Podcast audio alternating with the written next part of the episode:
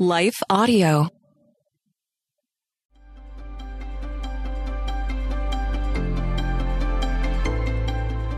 Welcome to Crosswalk the Devotional. We're glad to have you listening. Today's topic is clinging to God. We'll return with the devotional after a brief message from our sponsor.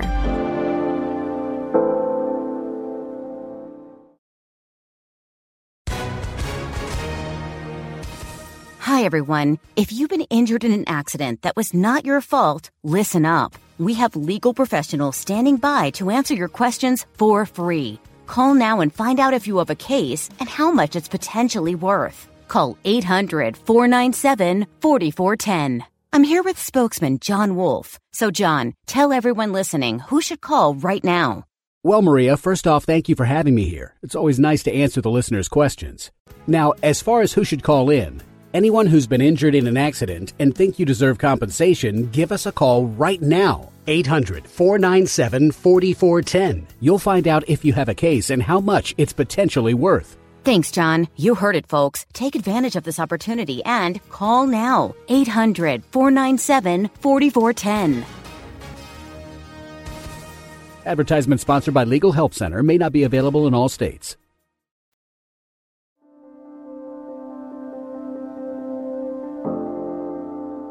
Cling to God, written by Ann Peterson, read by Kelly Jane McGlynn. It is the Lord your God you must follow, and him you must revere. Keep his commands and obey him, serve him and hold fast, or cling to him. Deuteronomy 13:4. I was there again, feeling raw as tears rolled down my face. Why did life have to be so hard? And yet, I knew what I had to do. I needed to cling to God. Maybe things happen in your life that you don't understand either. If only God would whisk us away to heaven right after we accept the sacrifice Jesus made for us. But that's not the case. If God did that, heaven would be filled with baby Christians with undeveloped faith muscles. Instead, God wants us to walk with Him while we're here on earth as He teaches us who He is. When I think back to times I had to cling to God, they were not easy times. We wouldn't need to be encouraged to cling to God when things are going well. At those times, we're more apt to sing praises and feel close to Him. There seems to be a pattern in this verse, one worth looking at. First, we make a conscious decision to follow God. When Jesus chose his disciples, he repeated the same two words over and over Follow me. Would they? Would they leave everything they knew and follow this person they just met? After deciding to follow Jesus, they needed to make another decision the decision to revere him. Revere means to feel deep respect or admiration. That makes sense that they would need to revere the one they chose to follow. Otherwise, some might turn away, change their minds, and forsake him. One did, after all. As a little girl, when I heard about Jesus, I wanted to know more. The Jesus I learned about was kind and loving and liked children. That drew me to him. The disciples obeyed because they trusted Jesus. I obeyed my father out of fear. There's a big difference.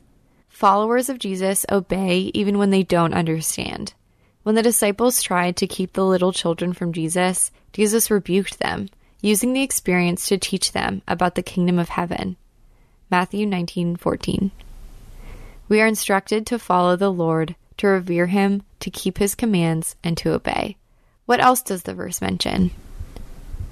When we get to the place where we understand who God is and we learn about his character, we decide God is worthy of not only our trust and reverence, but also worthy of our service.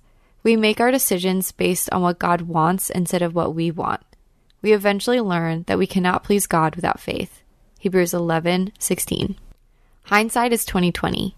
Every time the Lord asked something of his disciples, they didn't understand why immediately, but afterwards it made more sense. The same is true for us, but there are also times we won't understand. Will we still trust Him? I believe the times we don't understand, we are to hold fast to God. We are to trust in God's character when things don't make sense to us. Like when we stand before the grave of a baby, or lose a parent when we're still a child, or maybe when we hear the prognosis of a loved one. But how can we cling to the one who could have done something about it? Isn't that asking us to do the impossible? Yes. But we'll find even that answer in God's Word. He tells us, the things that are impossible with men are possible with God. Luke 18:27. We learn to trust God little by little. When Jesus prayed in the garden of Gethsemane, he poured out his heart to his Father.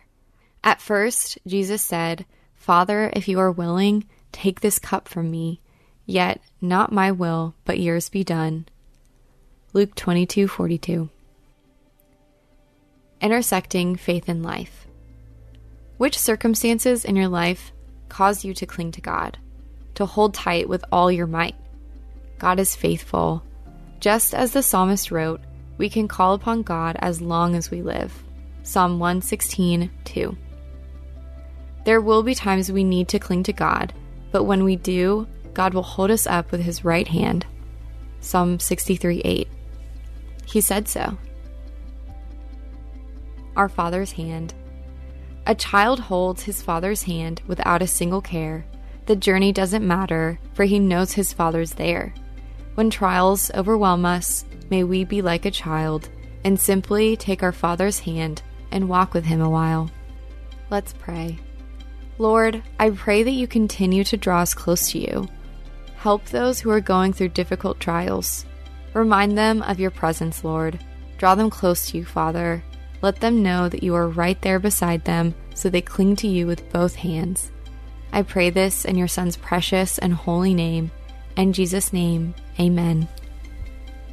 For further reading, do a study of the words hold fast and read my article on Crosswalk Nine Bible Verses for Strength and Faith in Hard Times.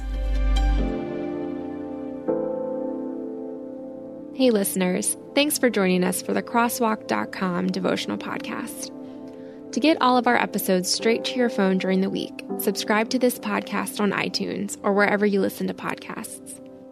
To find more devotional content like this, head over to Crosswalk.com.